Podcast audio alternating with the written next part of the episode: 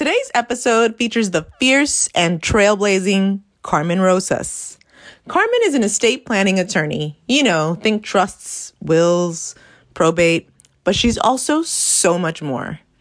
She's using her knowledge and her voice to help empower marginalized communities to not only build wealth, but protect it. She knows all too well that between outdated cultural norms and gender norms, certain communities have seen wealth as inaccessible, much less think about how to protect that wealth for future generations. But truth be told, many families have been doing this for centuries, and it's past due that everyone have access to these wealth preserving tools. I absolutely loved this conversation and hope that after listening, you also take some time to reevaluate your estate plan or maybe evaluate it for the first time. Get motivated, take action, and protect your legacy. Enjoy.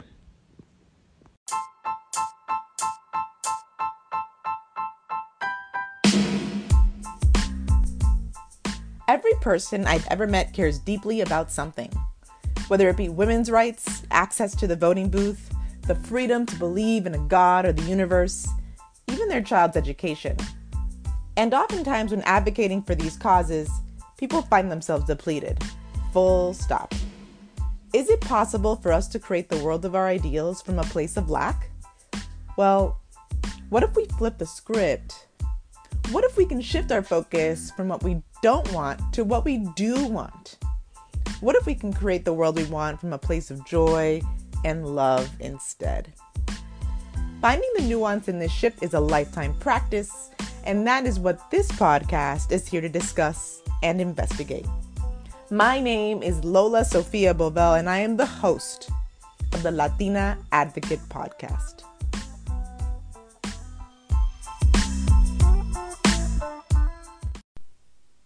All right.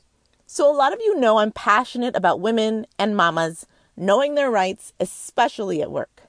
We envelop so much of our identities in our career, and unfortunately, the sentiment isn't always reciprocated by our employers. That's why I'm so excited to announce that I'm partnering with Daphne Delvaux, also known as the Mamattorney, so that you can become your own lawyer and confidently advocate for your rights at work. Right now, Latina Advocate podcast listeners exclusively get 10% off when joining the Mamattorney Academy. All you have to do is go to the link in this episode's show notes and upon checkout, put in coupon code LatinaPod10. That's L A T I N A P O D 1 0. Learn to advocate for yourself in a way that is well received and protected. Address concerns without fear of losing your job. Heal your body, take care of your mental health, and get paid your worth. Join the Mamattorney Academy today so that you can strategically advocate for yourself. Just click the link in our show notes or in our Instagram bio, and upon checkout, put in coupon code LatinaPod10. Hello, everyone. Welcome, welcome to the Latina Advocate Podcast. Your host here, Lola Sophia Bovell. I am with the amazing, the fantabulous Carmen Rosas. She is an attorney I actually met, I guess you can put like met in quotation yeah. marks, on Instagram. And I love what she's doing. She's all about wealth building and protecting that wealth, which is something we don't really want to talk about because when we think about estate planning or trusts, that really means like when I die, right? And who wants to think about, yes, when I die, this is going to happen. but it's so important. So without further ado, Carmen, tell us a little bit about yourselves if you could introduce yourselves for our listeners. Yeah. Hi, Lola. Hi, everyone. Thank you so much for having me. I'm so excited to be here. So, my name is Carmen Rosas. I'm an estate planning attorney and legacy protector, as I like to call myself in California. I do, I create living trusts, power of attorney, healthcare directives all those fun legal documents that you need in case you become incapacitated or pass away. And also, if you have a business, we prepare the documents to make sure your business can continue running even when you're not. So important. I really appreciate all the work that you do. I guess we can just go ahead and dive in. So, Let's why be an it. attorney? Like, why oh. did you oh. decide to be an attorney? I get this question all the time, and people are like, Oh, did you always want to be an attorney? No, absolutely not. I actually fell into it. So I started out as a business major. I always knew I wanted to get into business. I wanted to run my own business. I wanted to either be that or a CEO of some big company, travel the world. Yes, and girl. I got into yes. college and hated my business classes. I was like, Econ, what is this? Business 101? No, thank you and I fell in love with anthropology. And so it's just Aww. the study of different cultures. And I was fascinated. But by the time I got to the end of my junior year and they were like, you got to get a job after this, I was like, wait, what? what? And I'm the first in my family to go to college. So I was just kind of going through it, figuring things out as I went along. And as I got to that end of year, I was like, we need to find a job. What are my options as an anthropology major? Do I become a professor and get my PhD? Do I go on like archaeological digs and be in the heating sun and sweating and gross and manual labor? I was like, no, my dad sent me to college for a reason. And so it was just like, none of these fit. But luckily, there was this emphasis on law and society, which I was just fascinated with other cultures. So we compared the tribal systems in New Zealand to the US legal system and just how different communities and different societies essentially deal with like illegal or illegalities, right? We'll call them. Mm-hmm. And I was fascinated. And so I took that one class and I was like, oh, I'll just go to law school. And I applied to law school mostly because I didn't want to go get a job. I had worked with my dad, like a real job, like in the real world. And obviously, and I also didn't know what I was going to do. So I was like, I need mm-hmm. some more time in school. And the only job that I had really had up until then was working with my dad. So from the age of 13, every summer I would go and I spent my summers working with my dad at his business and I would answer phones and he had a car and auto body shop. And so I would order parts for him, greet the customers, fill out work orders and deal with contracts and things like that. Also because he's from Mexico.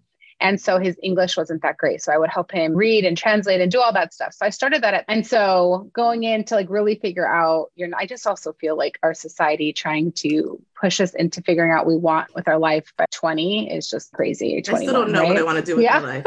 Yeah. I was like, when I grow up, I'm going to be still figuring that. And I'm almost 40. And I ended up in law school. And while I was in law school, I tried dropping out twice because I was like, I hate it here. I needed something more creative. I wanted to go into marketing. I really like so obviously business was my thing. I love marketing and I just thought it was so fascinating. I later found out that someone who's in my anthropology program moved to Paris and was doing marketing for some company out there, perfume company to target Americans. So their folk, her focus was like on American marketing. And I was like, why didn't I think of like, how come I didn't know about that? Anyhow, I ended up in law school. The second time I tried dropping out, it was because I, w- I was going to go become an interior designer. So clearly my brain was craving some more creativity. but I stuck it out because God forbid I not keep my word. And I told my dad, and he was like, Oh, every, telling everyone he was so proud, right? My daughter's going to be an attorney. So I was already the first person to go to college. I'm the only attorney in my family. So we're just paving the way and just breaking all the though, norms. Right? yeah. Yeah. So much pressure. And so graduated from law school. I finished it. I and while I was in law school, I worked full time during the day and I went to school at night. So I did a part-time program. So it did take me four years instead of three but we finished it. And then that's how I ended up as an attorney. How I got into estate planning was I initially, so while I was working full time, I also volunteered at a nonprofit called the Pro Bono Project, and we helped low income families, mostly Spanish speakers, get restraint. Well, women, and there were so many women because they were they became stay at home moms and they had no access to assets. There mm-hmm. were restraining orders that were needed, and so I felt so just called to help these women. And so I was like, I'm going to go into family law. I'm going to do restraining orders. I'm going to help women get custody of their kids and just just do that work. And so that's originally what I had planned. But while I was waiting for bar results, and this was in 2011, I was waiting for bar results and my grandmother passed away. And she had been sick on and off. And so we knew that time was coming. We just, and she had been in and out of the hospital for probably eight years. And so it was just one of those things where we never knew when it would be the last time. And so it happened while I was waiting for bar results. And at that time, I was working for an attorney who did estate planning and business law. So I went in trying to figure out the ins and outs of solo practice and what that looks like because I knew early on because of the firm the work that I did while in law school that I didn't want to go work at Big Law. I knew yeah. I, that wasn't the life I wanted because if I had kids, I wanted to be able to be present, set my own hours, not ask permission for from anyone to like take time off. And so fast forward and so my grandmother passed away. She had a DIY estate plan. So some documents she had pulled off the internet, mm-hmm. assembled herself, and she didn't actually fund a trust, which means putting the assets into the trust name because she didn't know, because she didn't consult an attorney and didn't have the legal know how. Yeah. And so the attorney that I was working with, luckily for me, was like, you do all the work, I'll mentor you through it. So we saved my family like thousands of dollars. Um, in me doing this work for practical experience, we should say for work experience, right? Mm-hmm. But watching my mom go through the loss of her mother while also trying to navigate like legal documents that she had no, my mom graduated from high school, no college experience. So trying to navigate just like legalese is a whole other language, right? And even as attorneys, like we joke about how you know Horrible it's like it a foreign thing. Like yeah, going through it, it's yeah, it's, yeah. And there's, there's so many words, yet we're supposed to be super concise. Is very interesting. I don't understand what part. Which one are we doing? My mom go through that. I realized, and the only asset that my grandmother had was a house, and she had actually purchased that as a single mom with her mother, who was also a single mom. So these two amazingly amazing women mm-hmm. purchased this house together, gathered their funds, and bought this house. And we would have had to go through probate had my grandma not at least done the DIY stuff. We still had to go through court, but it saved us from going through the whole probate process. But watching my mom go through it, realizing that she could lose this one house that like all of her memories were spent in from growing up, that we spent summers at. I was just like, more people need to know about this. How come not everybody, especially in our community, in the Latin community, people aren't talking about this? We're not talking about how we can protect our assets and pass it on. And even clients that come in now, I always ask them, especially the Spanish speakers, I'm like, how did you hear about it? Some of it is because clients that I worked with referred them. But a lot of times it's because, oh, I heard the little viejito that I work for. I'm thinking of a garden, one of my clients, he's a gardener, he has a gardening business. And he's like, the old man, he would pay me with a check and it said, in trust, like the trust of. And so he's, I went on Google to see what it was. And so some of it is just self education. And so I was like, we need to do this. We need to get out and s- spread the word and tell everyone about it. And so that's how I ended up in estate planning. And initially, I was like, work with anyone. And as I was going through, I've been in practice 10 years now, I realized looking at my the demographics of my clients, I was like, so many of them, one, are Spanish speaking because I speak Spanish. And two, clients were coming to me just because of my name, because it was Spanish. Yeah. Carmen Rosas, I don't know what other what other origin I would have. But, and so I realized that so much of what I had to do was go into the community and sp- share this information. And so here I am. And that's how I got into estate planning. It actually reminds me of an Instagram post that you recently made, and it was about a situation where the husband, if I'm remembering correctly, the husband passed away and he hadn't left anything. I think it was for his parents, right? Basically, the parents had paid for it. Essentially, they paid for the down payment of the house. They've been paying the mortgage, right? And um, so essentially, it was their house, like in practice, but it was still legally mm-hmm. in his name. The estate planning documents weren't there. And then basically, everything's going to the wife, and the wife is now looking to evict essentially the parents, which is just yeah. a horrible situation. So, and yeah, so what it was, parents gave the daughter the money to buy the house. And as we do, and I see so many people in arc in the, the Spanish speaking community, it's oh, I'm gonna put my comadre on the title, right? Or my parents will give me the down payment and I'll buy the house. And so what essentially happened was the parents gave the daughter the payment for the house. They were paying the mortgage. They were it was their house. They lived in it the daughter, but the title, which is always super important, the title of the home was in the daughter's name. I think it was her name or in with the husband's name. I can't remember exactly, but it was so the wife passed away. The parents are still alive. So they're living in their house, hoping they're just going to continue doing that. The husband now is trying to evict the parents from the house, saying that it's his house. Mm-hmm. Though the parents have paid for it. They, and so it's just, it's a mess now. And no estate planning documents were in place because people also don't think, oh, I'm going to I'm not going to die before my kids. My kids will outlive me. And therefore, if I put it in their name, it'll be fine and protected. But we don't know who's going to go first and when we're going to go. And there's also, I would think, there was probably an element of trust there, right? That the mm-hmm. husband is going to honor the, the, situation and the, basically the whatever was agreed upon, right, beforehand. Thinking about these things, I think it's pretty obvious, but I think making the implicit explicit is always a good thing. But like, why is it important to have estate planning documents? And let's even dig a little deeper. So, a will versus a living trust. So, what is the what is the difference? And then why is it important to have a trust specifically when we're thinking about property?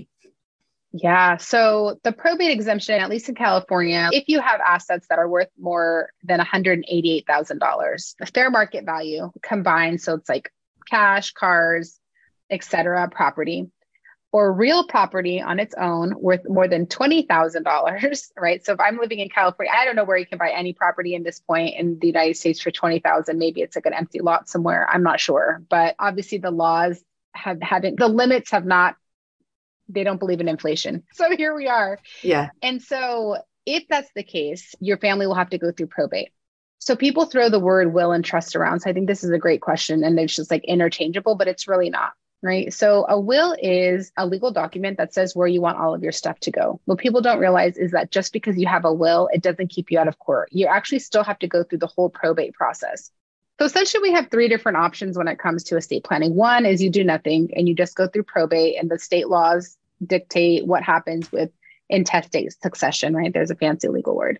Um, and so you go through the whole probate process. It's about 5% fair market value in terms of cost. Time is about 18 months minimum. The second option is a will, right? Where you create doc you create a document says this is where I want all my stuff to go. Still has to go through the probate process. So the only difference is with intestate succession or if you have nothing, is that it, everything goes to your next of kin. If you have a will, it goes to whoever you list. So say you have a partner that you're cohabitating with or not legally married to, um, or you want it to go to a charity, or you want to go to grandchildren because or godchildren because you don't have your own children. A will would you would basically state all of that, and then it would be presented to the judge, and the judge would then go through and say, okay, everything gets distributed per, per the terms of the will. Again, same issues as public record. Everything's public record if it's getting filed with the court. Um, creditors will be notified. It gets put in the newspaper. So all the same formalities as a probate. The only difference is you have instructions. And the third option, which is a trust, is you create this trust, and I like to call it a treasure box. Everything you own goes into this treasure box. You hold the key. When you become incapacitated or you pass away, you can then get to pass that key on to whoever you dictate is next in charge. And then they have access to everything immediately. Everything is private, right? Everything's inside this box. There's no outside exposure. Length of time is immediate. You have immediate access. And it also comes into play upon incapacity. So not only is it upon your death, but also incapacity for but whereas the will is just upon death. I hope that, yeah. There's so much like information that I can share. And so I don't want to like bombard people, but that's really the difference between a will and a trust. One still goes through probate, one doesn't. And there's lots of privacy and obviously additional benefits. Also, backing up really quick with the trust if you have children you can be very specific and you can say it's almost like your kids become quote unquote like trust fund kids but it really is just making sure that your assets are protected for a certain number of years or indefinitely. Because what you can't do is say hey my kids don't get to touch any of this. They'll get to be supported. They'll get health stuff health expenses education whatever they need for their necessities they'll be supported. But anything left over will go on to my grandkids or down the line for at least 99 years or something like that. But it can continue on for generations. So there's lots of different options available versus if you go probate route, it's everything to the individual at 18 because by then they're a legal adult. So, speaking of trust fund kids, I've heard that term thrown around quite a bit. And I think a lot of people associate trusts with people that are extremely wealthy, right? And we're talking looking into the billions. So, I think a lot mm-hmm. of folks mm-hmm. don't even consider it in terms of protecting your wealth if you're just a regular middle class family. However, it's not the case. So I was wondering if you could just elaborate a little bit more about what a trust would look like if you're just like a, you consider yourself to be a regular middle class family mm-hmm. member, one house, and you have your bank accounts. What is the importance of having the trust, and even at that point, and why would you recommend it as opposed to just leaving everything in the will? Yeah. So the trust, the biggest significance of the trust in transferring and preserving generational wealth is really just so that one, it doesn't have to get sold through probate to meet the the fees. Because again, like I said, five percent fair market value. They don't care if you have a mortgage, any liabilities, credits, anything like that. It's what can we take all your stuff and sell it for?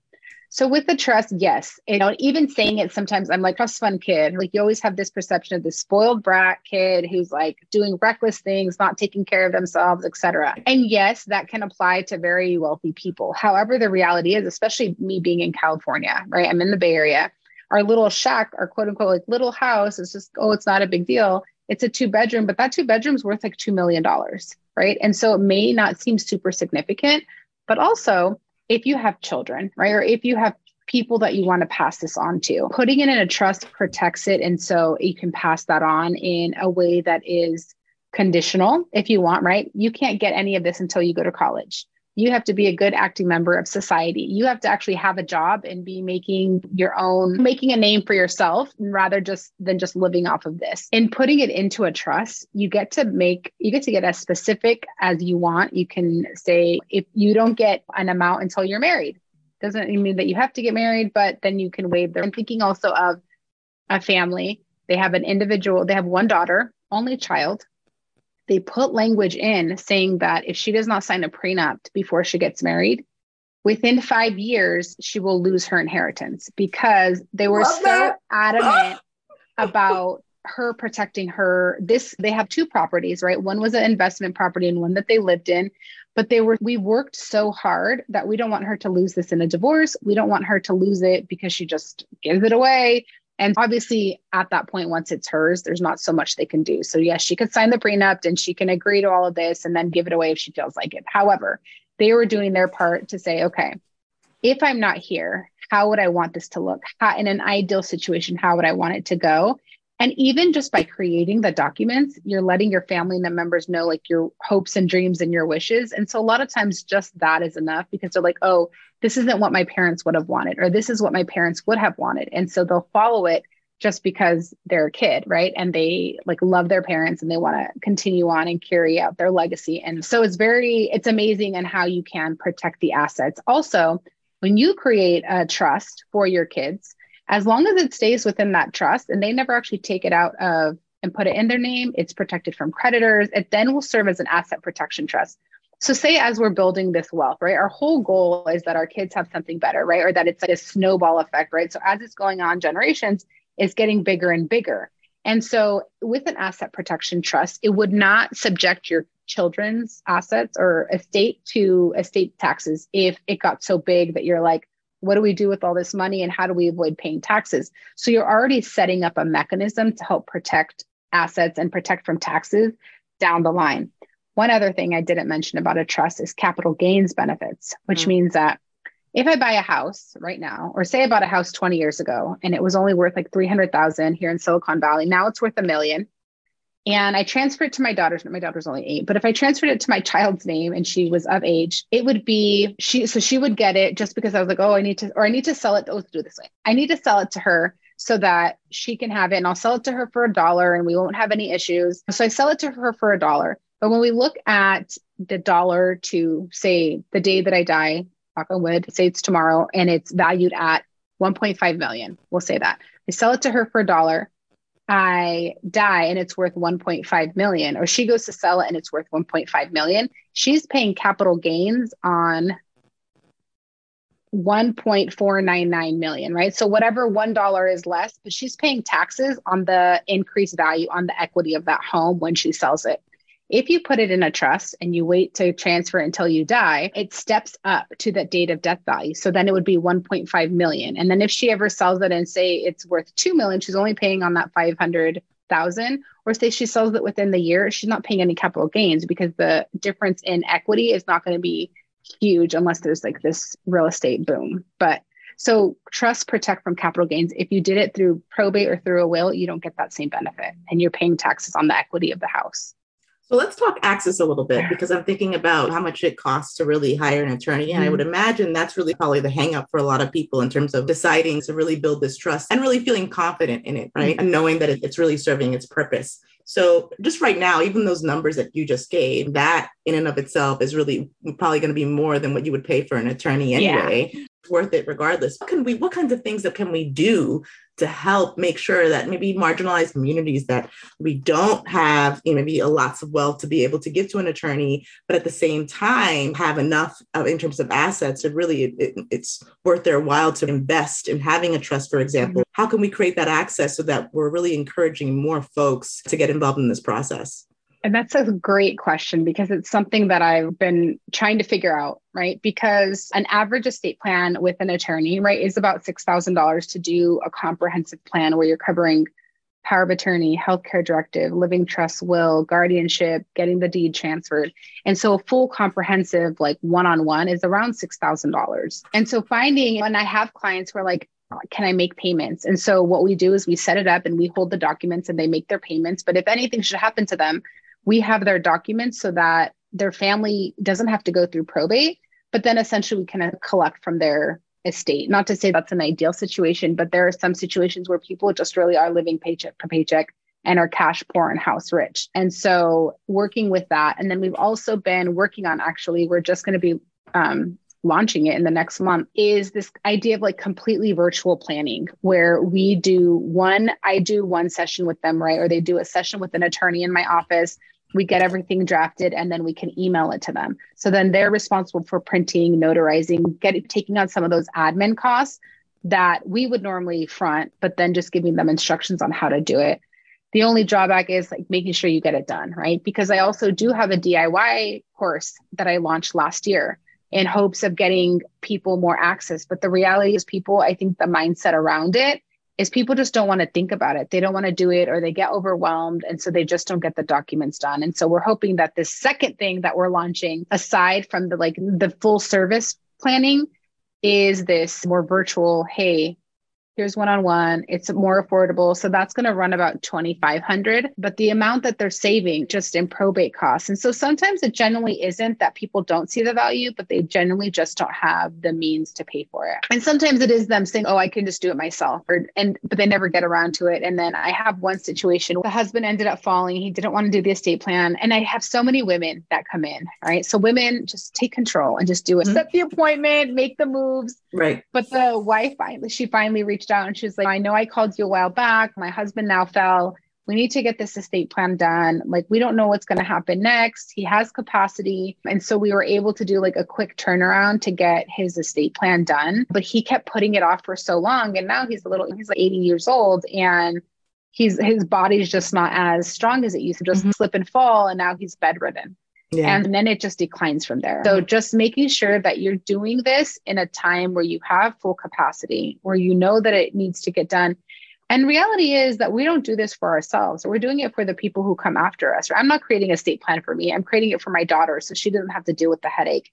And seeing it firsthand, or even if there is an estate plan, sometimes it's still overwhelming because emotions are so high. Right. But it just makes it a little bit easier. And then with our firm, when you do the full service, we also do like a remembrance and memorial instructions. And if you have kids, we'll do a little video or letter that says, this is my hopes and dreams for you. So if something happens to me, I what I wanted for you and the life that I wanted you to live. And then we do the remembrance and memorial instructions where it's like, I want to be cremated, I want to be buried, I want doves, I want a mariachi band, have a big party, whatever it is. Very much this holistic approach to what does it mean when I pass away and how will I be remembered and what will people say about me? So we do the very holistic planning. That's so emotional. Yeah. I can't, you can't even. Oh my goodness. So I have a couple, two questions that came out of everything. One is you talked about being incapacitated. So I'm just wondering how you draw that out. What makes someone incapacitated? And are they outlining what that is beforehand? This is what I would mm-hmm. mean in terms of what it means to be incapacitated. So that's my first question. And the second question that I have is one of the things that I noticed about some of the things on your social media is that you're not just a traditional lawyer. And so you're an attorney, right? But you also incorporate coaching, you also incorporate a lot of your cultural experiences, right? There, there's more to it. And I really think that's beautiful because frankly, I hated law school as well. And I just find the law, it's almost like sexier to just devoid all mm-hmm. human experience from the law. Like you just that's almost like the that's the sexier thing to do to be as conservative as possible. Yeah. Right. And so to bring this humanity back and really look at this person as a holistic human being is really big and it's something beautiful I think you do. So I'm just wondering how, in terms of your practice, you incorporate how to talk about money and how yeah. to get around psychological hangups around money. And then in terms of talking about death too, and how to get around the psychological issues around death. I guess we'll start with the incapacitated question because okay. I'm really curious because I feel I like, like that, that second part we can talk about. There's so much there. Yeah. yeah. So incapacitation typically is set by law, right? And we'll the breakdown is one is two doctors say that you're incapacitated and you can't make your own decisions. So I guess if we're looking at like most situations, it's like maybe there's a bad car accident and someone has like brain damage, right? They're no longer able to make decisions for my, themselves, or they are older and they have dementia, Alzheimer's, or they mm-hmm. just, it gets to that point. And you can also, so incapacitation is set by two doctors in that way, right? And they'll do a medical evaluation and you get two opinions. So it's not, hey, I'm paying off someone to say you're incapacitated so I can take over all your money. And then the other one is a court says that you're incapacitated. So you would have to go to create a court hearing, petition, your family would petition, say, she's lost her mind. She can't make decisions. She can't take care of herself. She's giving it away to all these people who are calling scamming her and she's just giving her money away for no reason. And so that would be court. And then the third one is if you go MIA for like more than 30 days. So if no one's talked to you, you go missing, something happens. So if you decide to go on like a 30 day silent retreat, at least let people know that you're going to be gone for 30 days and that you won't be communicating so they don't start worrying about you. But so that's how incapacitation is. And the two documents that are super important is a medical directive and a financial power of attorney. So the financial power of attorney says, if I'm incapacitated, this person's going to make medical or financial decisions for me. They'll pay my taxes, pay all my expenses, make sure I have a house when I come back or I come to, or it can be even long term that they're forever going to take care of me. The other document is a advanced healthcare directive. So who's going to make medical decisions for me? I'm in a car accident, I'm in a coma, but I need a blood transfusion or I need this surgery. Who's going to make those on my behalf? And so setting it all up ahead of time is super important when you have the capacity. This is what I would want to happen to my body or to my finances if I can't make these decisions on my own. And then of course picking someone that you super you trust to follow those out yeah. Okay. Yeah i just wonder i'm just hearing you speak about these things and even what's in the trust and what's in a will and was the person even fully there and capacitated when they wrote these documents up? I just feel like there's just so many options for people to dispute what's in these documents right? Is that something that you also help people with if there's ever a dispute that comes out of the documents? Yeah so we have not luckily for us have not had to deal with um, any of knock on wood. I should say we've had one issue where there was a dispute, but there were already family dynamics that were off early on. And so, yes, we can help people. I don't really like to do litigation. So typically we'll guide and consult and see if there's like a way to settle. If not, we do refer them out. But within our documents, we put no contest clause. So if somebody's contesting a trust that has, they have no reason contesting just because they want more and they lose, they will be responsible for the attorney's fees as well as losing their share or whatever interest they had. Okay. Yeah. so we put lots of yeah, we create yeah. lots of there's lots of language that gets to get put in the trust. Whereas with a will or through probate, you're showing up in court, it's public record, so anybody can contest it, even if whether or not they have a valid claim. Yeah. Yeah. What a headache that is. Yes. So yeah, let's talk about your amazing way of practicing law and how you're creating this kind of new area, which is beautiful. I don't know if you mind just sharing a little bit about yeah. how you talk about money and how you talk about death and these issues that are very touchy. Well, it's funny. So when I first started my practice back in 2012, like I was maybe a year into it and I was like, there has to be more. Like I'm just going to create documents for the rest of my life. This right. is all it is, right? Just my mm-hmm. same going back to like how am I even a lawyer? And I was like, I really want people to think about how they're living like on a day to day basis. And it wasn't until I was coming up to my 30th birthday and I was like, God, I need a sign. Like, I'm going to be 30. What's my next step? And so about six months later, I had, I had started going on this like spiritual and personal development journey, right? Where it's like that quarter midlife crisis or whatever they call it. So I started going on that. And then six months later, I found out I was, I never planned on having kids. I was in a really toxic, abusive relationship because, and I just, I stayed in it for so many other mental reasons, right? Mm-hmm. My history and upbringing and things like that. And when I found out I was pregnant, I was like, oh my gosh, what do I do? it's like one of those things, like I'm not ready, even though I was 30, right? And I started thinking about if I give birth to this child, or when I give birth to this, two things. If I give birth and I die while giving birth, what will people say about me? What will they tell her about me? Who have I been up until now? And will she be proud of the mom that like she had, whether or not she gets to meet me? And so I went even like deeper into like how am I showing up in this world? What does that look like if i die what will people say granted like there was no it was not a high risk pregnancy there was nothing but being in the space of dealing with people and death i think i had just a very different idea of what it all meant and so as I was going through that, and then I had my daughter and I went through becoming a mom in the first year and surviving it, just conversations with other moms, I realized so many women, right? Because some of the things that we get is, oh, you're going to be a mom, your life is over. It's you're, it's over. We're supposed to be martyrs to our kids. And I was like, hold on, that's not the case. I'm going to prove you wrong. And I'm going to make sure, because now I feel like I have something worth living for. I mm. want to show her everything that's possible, right? Because growing up, my dad's from Mexico. I was not expected to, but like I took his boots off after work. I would give him dinner. And I remember telling him one, one time, it was such a huge compliment uh, where he was like, Oh, you're going to make a great wife one day. And I'm like, What? Oh, yes. This is like it was my dream come true.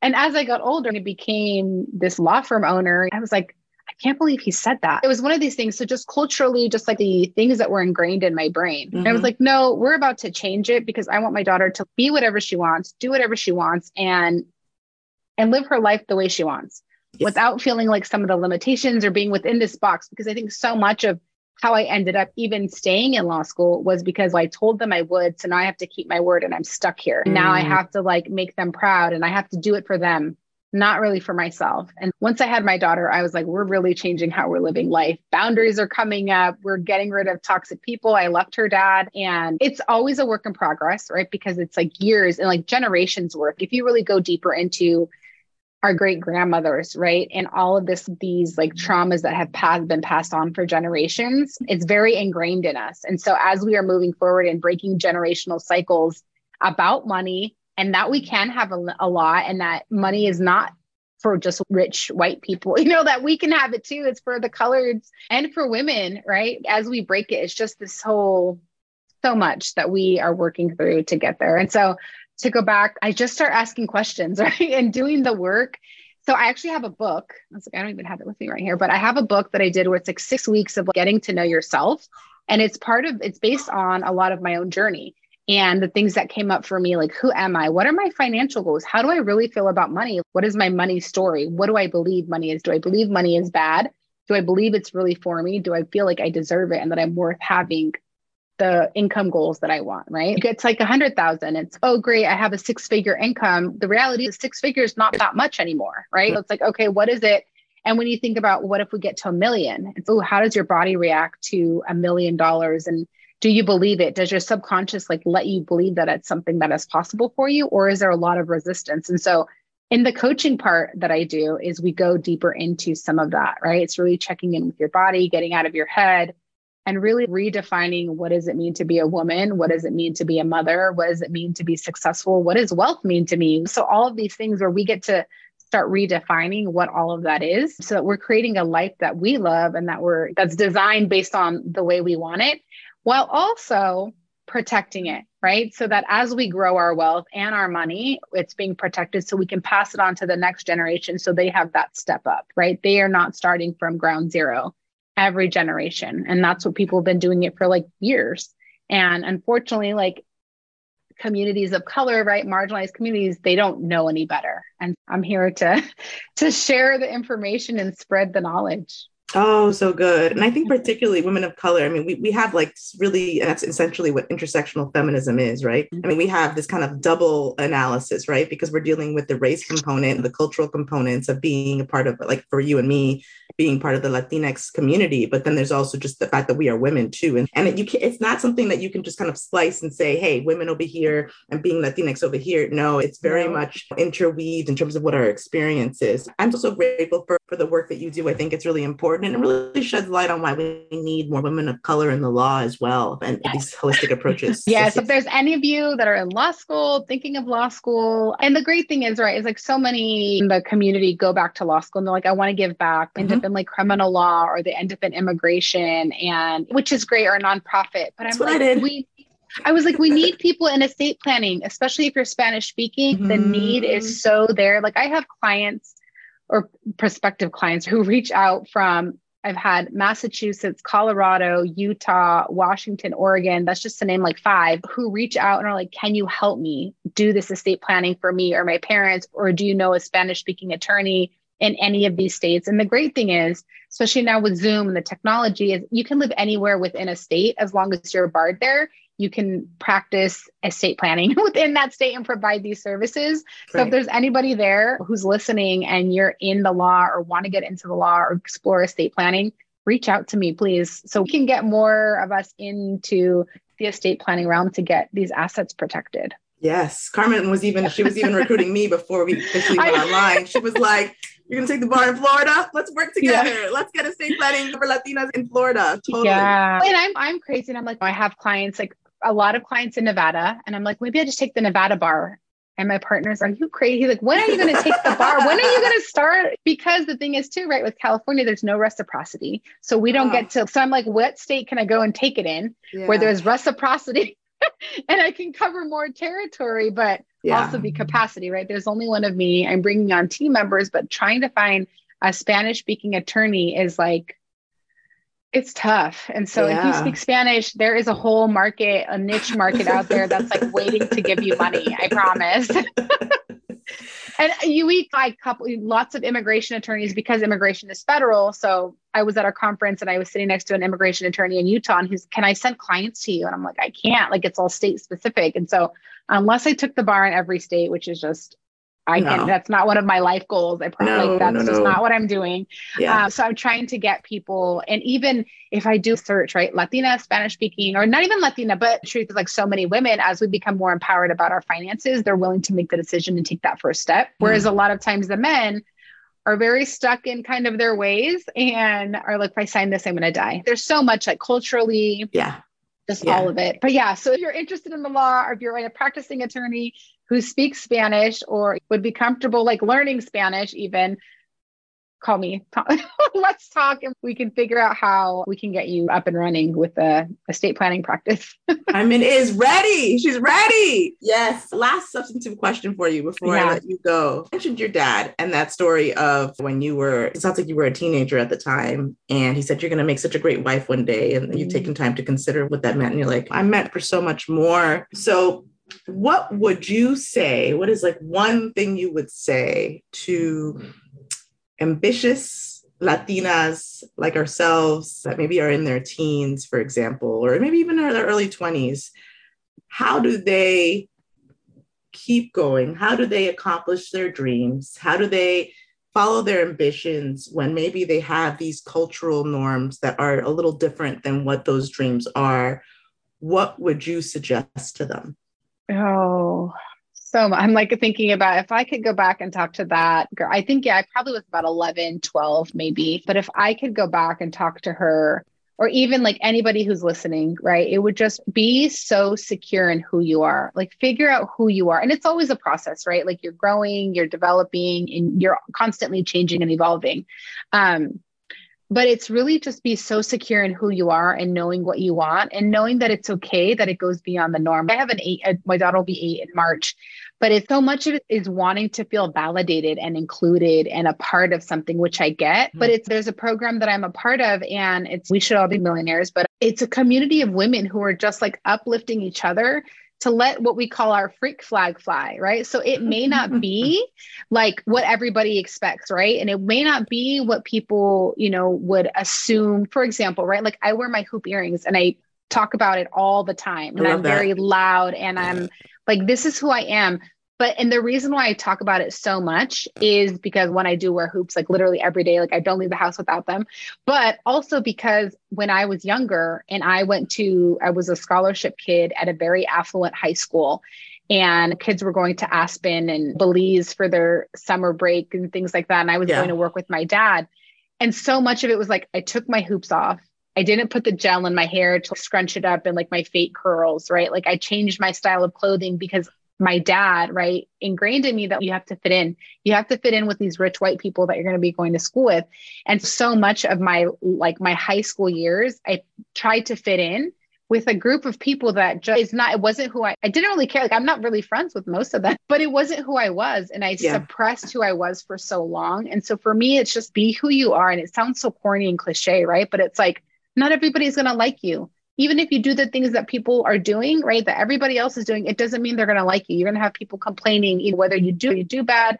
It's never going to be good enough. So it's just commit to yourself, like right. fully commit to yourself and what you want, and show up and be that person every single day, regardless of the naysayers, regardless of the things that get thrown at you. Just and you will I just posted recently too because I had a situation where there was a white male attorney that I had reached out to in hopes of getting some like mentorship, right? Mm-hmm. And his response essentially was, You're wasting my time. And I was like, for a moment, I was like, I was offended. And I was like, Oh, he was like, you mm. with the wrong person, right? You don't want to help fine, I've been doing this on my own, but I will find the community and the people that will be willing to mentor me and that will help me elevate so that I will be doing, I'll leave you in the dust. And so a lot of that is like making sure you keep that fire lit and you surround yourself with people who are going to continually genuinely motivating you, right? Be your most authentic self and find your people. Don't put out that fire or dim that light to try to fit in with the people that you think that you need to be. There is so much that I'm like, oh, whoo, we are on fire these next like from here on out. There's yes. so much where I was like, and I was like, I feel like I've been so vanilla. I need to like, like this is not me. Like I, I haven't even sworn right now, but I have a potty mouth. I like am fight. like I have so much energy and I get excited and I'm so passionate. But so much of that was suppressed, I think, because of law school, because of the schools that I went to. And I'm yeah. like, I mm-hmm. finally get to be myself. And I'm like, I can only imagine what kind of a powerhouse I would be now if I had done it for 15 years prior, 20 Girl, years. you prior. are a powerhouse. Let's imagine like the world just wouldn't have been able to handle me. yes. So I had to go through those like life experiences to really develop myself. And that's the thing I want to, one last thing I do want to say on that is if you go through situations where you have trauma, you're maybe you're abused, you have in a DV relationship, like if you're going through these experiences and you're getting through them, know that there is a light at the end of the tunnel, but also use them to propel you even more. Just don't let yourself fall into like victimhood or, oh, if I would have been born white or if I would have been born a man, right? All of these things would have happened because it could easily, you fall into these, oh, woe is me. Stop that. Yeah. like you are exactly who you are supposed to be, feeling what you want to feel, and just really work through it and get a therapist, get a coach, find someone to help support you. And you don't have to do it alone. So that's that. So good. So good. Oh, I'm so grateful. I feel like I, I met an hermana here. Really excited to officially uh, talk with you and just to have you as a guest. Just great. So, with all that being said, where can people find you, Carmen, if they want to work with you, learn from you, all the things? Yeah, so I'm all over social media, Instagram, Facebook. I am Carmen Rosas is my my handle everywhere. Also, if you just type in Carmen Rosas Attorney California, I'm the only one that pops up, or that, or my CEO SEO is really good. but I'm the only one, like I'm the first few. And you'll also find articles and other podcasts that I've been featured on for more information just around estate planning and what that looks like. Okay, wonderful, wonderful. Everyone, thank you for listening. Carmen, it's been such a pleasure having you. Thank you for speaking with our audience and Mwah, you are definitely a star and so excited to see just all the things that you're able to accomplish and all the lives you're able to change through your work. Thank you so much. This has been amazing.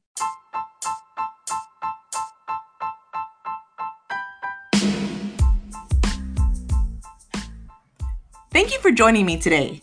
If you liked what you heard, please be sure to like, subscribe, and follow us wherever you get your podcasts. As many of you know, I'm technically an attorney and forever advocate that does speaking engagements and coaching when not podcasting and being a mama to my amazing daughters. Nothing in my podcasts, however, is ever to be construed as legal advice. These are for educational and enjoyment purposes only. Anywho, if you'd like to follow me in real time or get access to my free five must have secrets for public speaking, follow me on Instagram at the Latina Advocate Podcast. That's the at symbol, then the Latina Advocate Podcast, no spaces in between. Thanks and have a great day. See you next time.